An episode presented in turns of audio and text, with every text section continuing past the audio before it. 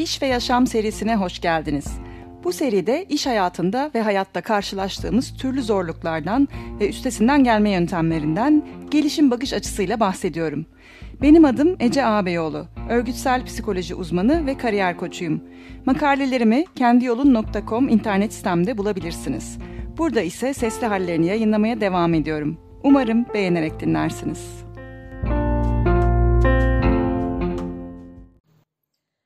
Merhaba. Bu bölümde konu kendi dışımıza odaklanmak. Kavrama farklı açılardan birlikte bakacağız. Pozitif psikoloji alanında çalışan yani gelişim temelli literatür ve uygulamalarla ilgilenenler çok iyi bilir ki farkındalık olmadan ilerleme olması neredeyse imkansızdır. Farkındalık elde etmek içinse sıklıkla ihmal edilebilen bir şeyin ele alınması önemli.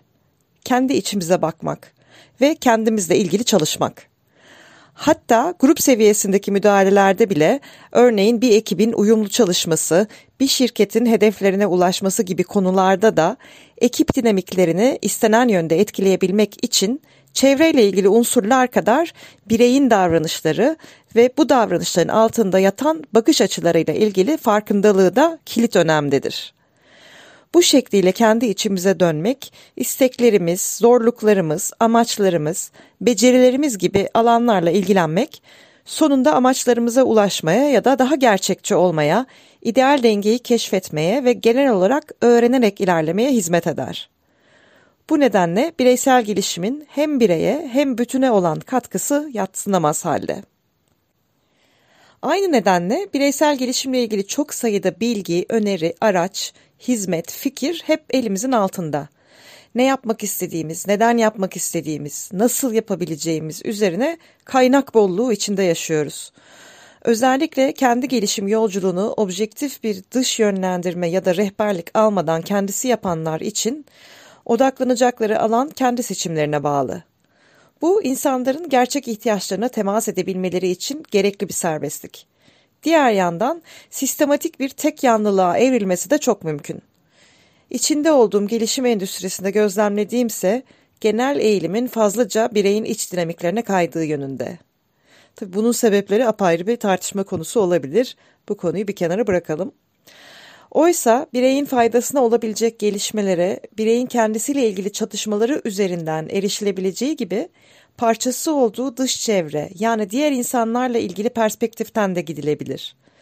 Üstelik hem iç dünyamıza hem dışımızdakilere odaklanarak daha gerçekçi, sürdürülebilir ve geniş çevrenin de faydasına gelişim sağlanabilir. Çünkü biz insanlar topluluklar halinde yaşıyoruz ve giderek küçülen dünyamızda iç iklimimiz kadar dışımızda olan bitenler de hem bireysel esenliğimizin hem de kendi çevremiz, ülke ya da dünyanın esenliği için önemli. Arada kaçınılmaz bir ilişki var. Burada hem kendi hem de parçası olduğumuz sosyal çevrenin faydası için dikkati diğer insanlara çevirmekle ilgili fikir ve önerilerden bahsetmek istedim. Hangi hallerde işe yarayabilir? Buradan başlayalım. Mesela zorlandığımız ilişkisel ya da iletişimsel durumlarda. İnsanlarla iletişim biçimimiz eğer özel ilgi alanımız değilse genelde objektif olarak çok farkında olduğumuz bir şey değil. Farkındalığımız daha genel hatlardan ibaret olabiliyor. Mesela kibar ya da kaba olan üslubumuz, seçtiğimiz cümleler, ses tonumuz, mimik ve jestlerimiz ya da anlatırken yaptığımız kurgu gibi. Ancak pek azımız nasıl dinlediğimizin farkında gördüğüm kadarıyla. İletişim hiçbir zaman tek taraflı bir olgu değil. Yani o durumda eğer tek taraflı olsaydı iletim derdik. İletişim diyoruz, işteş bir fiil. Tamamen sessiz kaldığımızda bile bunun karşımızdaki üzerinde bir etkisi olur. Dolayısıyla aktif dinleme ya da derin dinleme adına her ne derseniz bu uygulamaları denemek özellikle sorunlu gördüğümüz ilişkilerimizde çığır açabilir, büyük fark yaratabilir. Bunu yapabilmenin yolu da dikkati kendi iç dünyamızdan, düşüncelerimizden, ne hissettiğimizden çekip almak ve yargılamadan anlama isteğiyle tamamen karşımızdakine yönlendirmek. Mesela iş yerinde belli bir davranışını değiştirmesini beklediğimiz çalışanı olan bir yöneticiyseniz ya da aile bireylerinden sürekli eleştiri duyan ya da fikirlerine değer verilmediğini hisseden biriyseniz ve bu kronik sorunun sizi zorladığını düşünüyor ancak çabalarınız fayda etmiyorsa bu yöntemi deneyebilirsiniz. Dikkatinizi karşınızdakinin ne yaşadığına, nedenlerine ve anlattıklarına gerçek bir merak ve anlama isteğiyle çevirdiğinizde iki tür değişim gerçekleşiyor. Bir tanesi karşınızdakini yargılamadan birincisi karşınızdaki yargılanmadan anlaşılmak istendiğini hissederek davranışını değiştirme isteği duyabilir. İkincisi siz daha önce fark etmediğiniz detaylar ve yeni bir gerçeklikle karşılaşabilirsiniz. Ayrıca çoğu durumda karşınızdaki kişilerin esas derdinin kendileriyle ilgili olduğunu da hayretle fark edebilirsiniz. Bu uygulayarak gelişen bir beceri. Alışkanlık haline gelmesi için bir süre bilinçle uygulanması gerek. Zor tarafı ise yargısız kalabilmek. Anlamaya başladıkça karşımızdakini veya kendimizi yargılamaya doğru otomatik bir geçiş oluşabilir. Pratik yapmak isteyenler derin dinleme yaparken kendi zihinlerindeki bu yargılayıcı tonu da aynı tarafsızlıkla gözlemelidir. Yargılamadan bakabilme alışkanlığı yerleştikçe olayları çok yönlü görmek daha isabetli çözümler bulmaya yarar. Zorlayıcı ilişkilerde de üzerimizdeki baskıyı azaltacaktır. Motivasyon ve enerjimizin düştüğü zamanlarda. Kendinizi geliştirmeye eğiliminiz çok güçlüyse, sonuç odaklılığınız öz şefkatinizin önünde yer alıyorsa, Zaman zaman başarmanız gereken şeyler ve bunların zorlukları enerjinizi düşürüp moralinizi bozuyor olabilir. Ya da eğer yaşadığınız güçlüklerin sebebini kendinizden çok diğer insanlarla, sistemle ya da ağırlıklı olarak sizin dışınızdaki unsurlarla ilgili görüyorsanız aslında kısır bir döngüde sıkışıp kalmışsınızdır. Bu zıt uçlardaki iki bakış açısının ortak noktası her ikisinin de odağının bireyin kendisi üzerinde olması. Birinci örnekte fazlaca sorumluluk üstlenme eğilimi nedeniyle, ikinci örnekte ise sorumluluğu hep dışarıda görme nedeniyle odak kişinin kendisi ve yaşadıkları üzerinde. Eğer kendinizi bu iki durumdan birinde görüyor ve ek olarak bu pozisyonunuzdan çıkmak istiyorsanız, yine odağı diğer insanları çevirmek imdada yetişebilir. Aile veya arkadaşlarınızdan kişilere özel ve daha uzun vakit ayırmak, problemlerini dinlemek, yardım önermek, bir konuda onların fikrini sormak ya da yardımını istemek veya sadece gerçek anlamda sohbetler etmek. Bunları yaparken de hala onlara yönelik odakta kalmak, takılıp kalmışlığı çözecek, oksijen sağlayacak ve yenilenmenize yardım edecektir.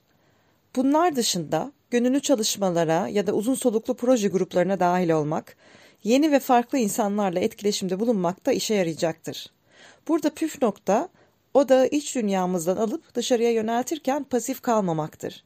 Söz gelimi, Clubhouse'da bir sohbet odasında insanları dinlemek, Instagram'da bir canlı yayını izlemek gibi sadece izleyici ya da gözlemci konumunda kalmamanız, diğer insanlarla diyaloglara, fikir alışverişine katılmanız, mümkünse inisiyatifler almanızdır.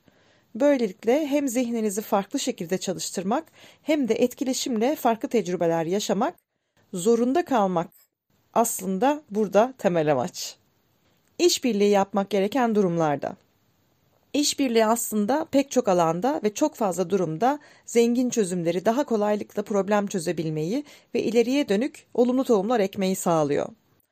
Ailede çocukların bakımı, eğitimi ya da başka halledilmesi gereken konular için eşlerin birbiriyle, başka aile üyeleriyle veya aile dışından kişilerle işbirliği yapması gerekiyor. İş yerinde bir konunun çözümlenmesi için yöneticiyle, takım arkadaşıyla ya da bize bağlı çalışanlarla işbirliği yapmak gerekiyor. Kendi işini yapanların çözüm ortaklarıyla hatta kimi hallerde müşterisiyle işbirliği yapması gerekiyor. Hizmet alanlarında hizmeti verenlerle işbirliği yapması gerekiyor. Liste uzar gider.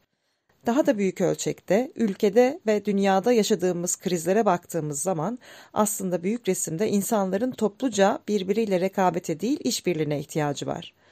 Yoksa aşılanan insanlarla aşılanmayanlar aynı dünyada yaşadıkça yeni sorunlar çıkıyor. Bir ülke plastik atık sorununu çözmek için başka ülkeye bunları satıyor. Ancak o plastikler okyanuslara karışarak herkesi etkiliyor. Birinin yaşadığı ekonomik kriz diğerlerine yayılıyor bir ülkede olan karışıklık göç dalgasıyla diğerlerini vuruyor. Bunların çoğu da çıkarcı yaklaşımların yol açtığı sorunlardan türüyor.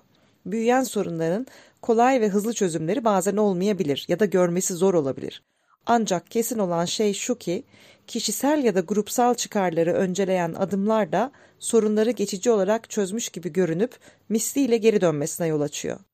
Bu nedenle işbirliği yapabilme becerisinin her zaman herkese lazım olduğu çok net.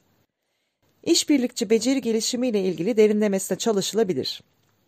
Eğitim ve farkındalık müdahaleleri yapılabilir. Tüm bunların olmazsa olmaz parçası yine odağı kendimizden alarak dışarıya çevirmek olacaktır. Bu durumda bize lazım olacak birinci özellik merak.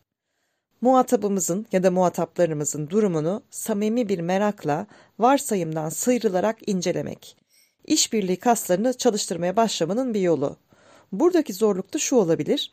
İşbirliğini kendi faydası için kullanmaya yatkın bakış açısı, adımlarımızın bize olumlu dönüşünü hızlı almak isteme gibi bir dürtüye yol açabilir. Oysa gerçek farkı yaratabilmek için sonucunu ve dönüşünü hesaplamaktan çok karşımızdakini anlamak ve ihtiyacını gidermesine katkıda bulunmak öncelik olmalı.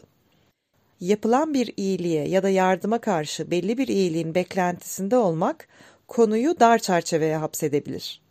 Karşılıklılık prensibi olarak adlandırılabilecek yaklaşımla ilgili daha geniş bilgi isterseniz Robert Cialdini'nin İknanın Psikolojisi kitabını inceleyebilirsiniz.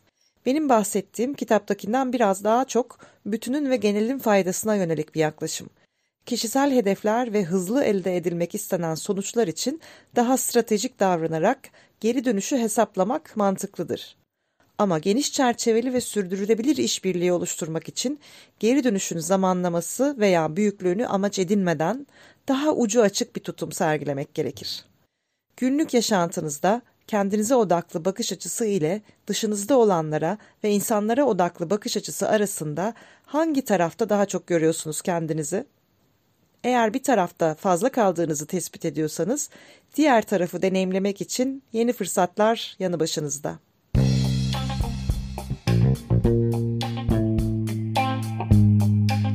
Dinlediğiniz için teşekkürler.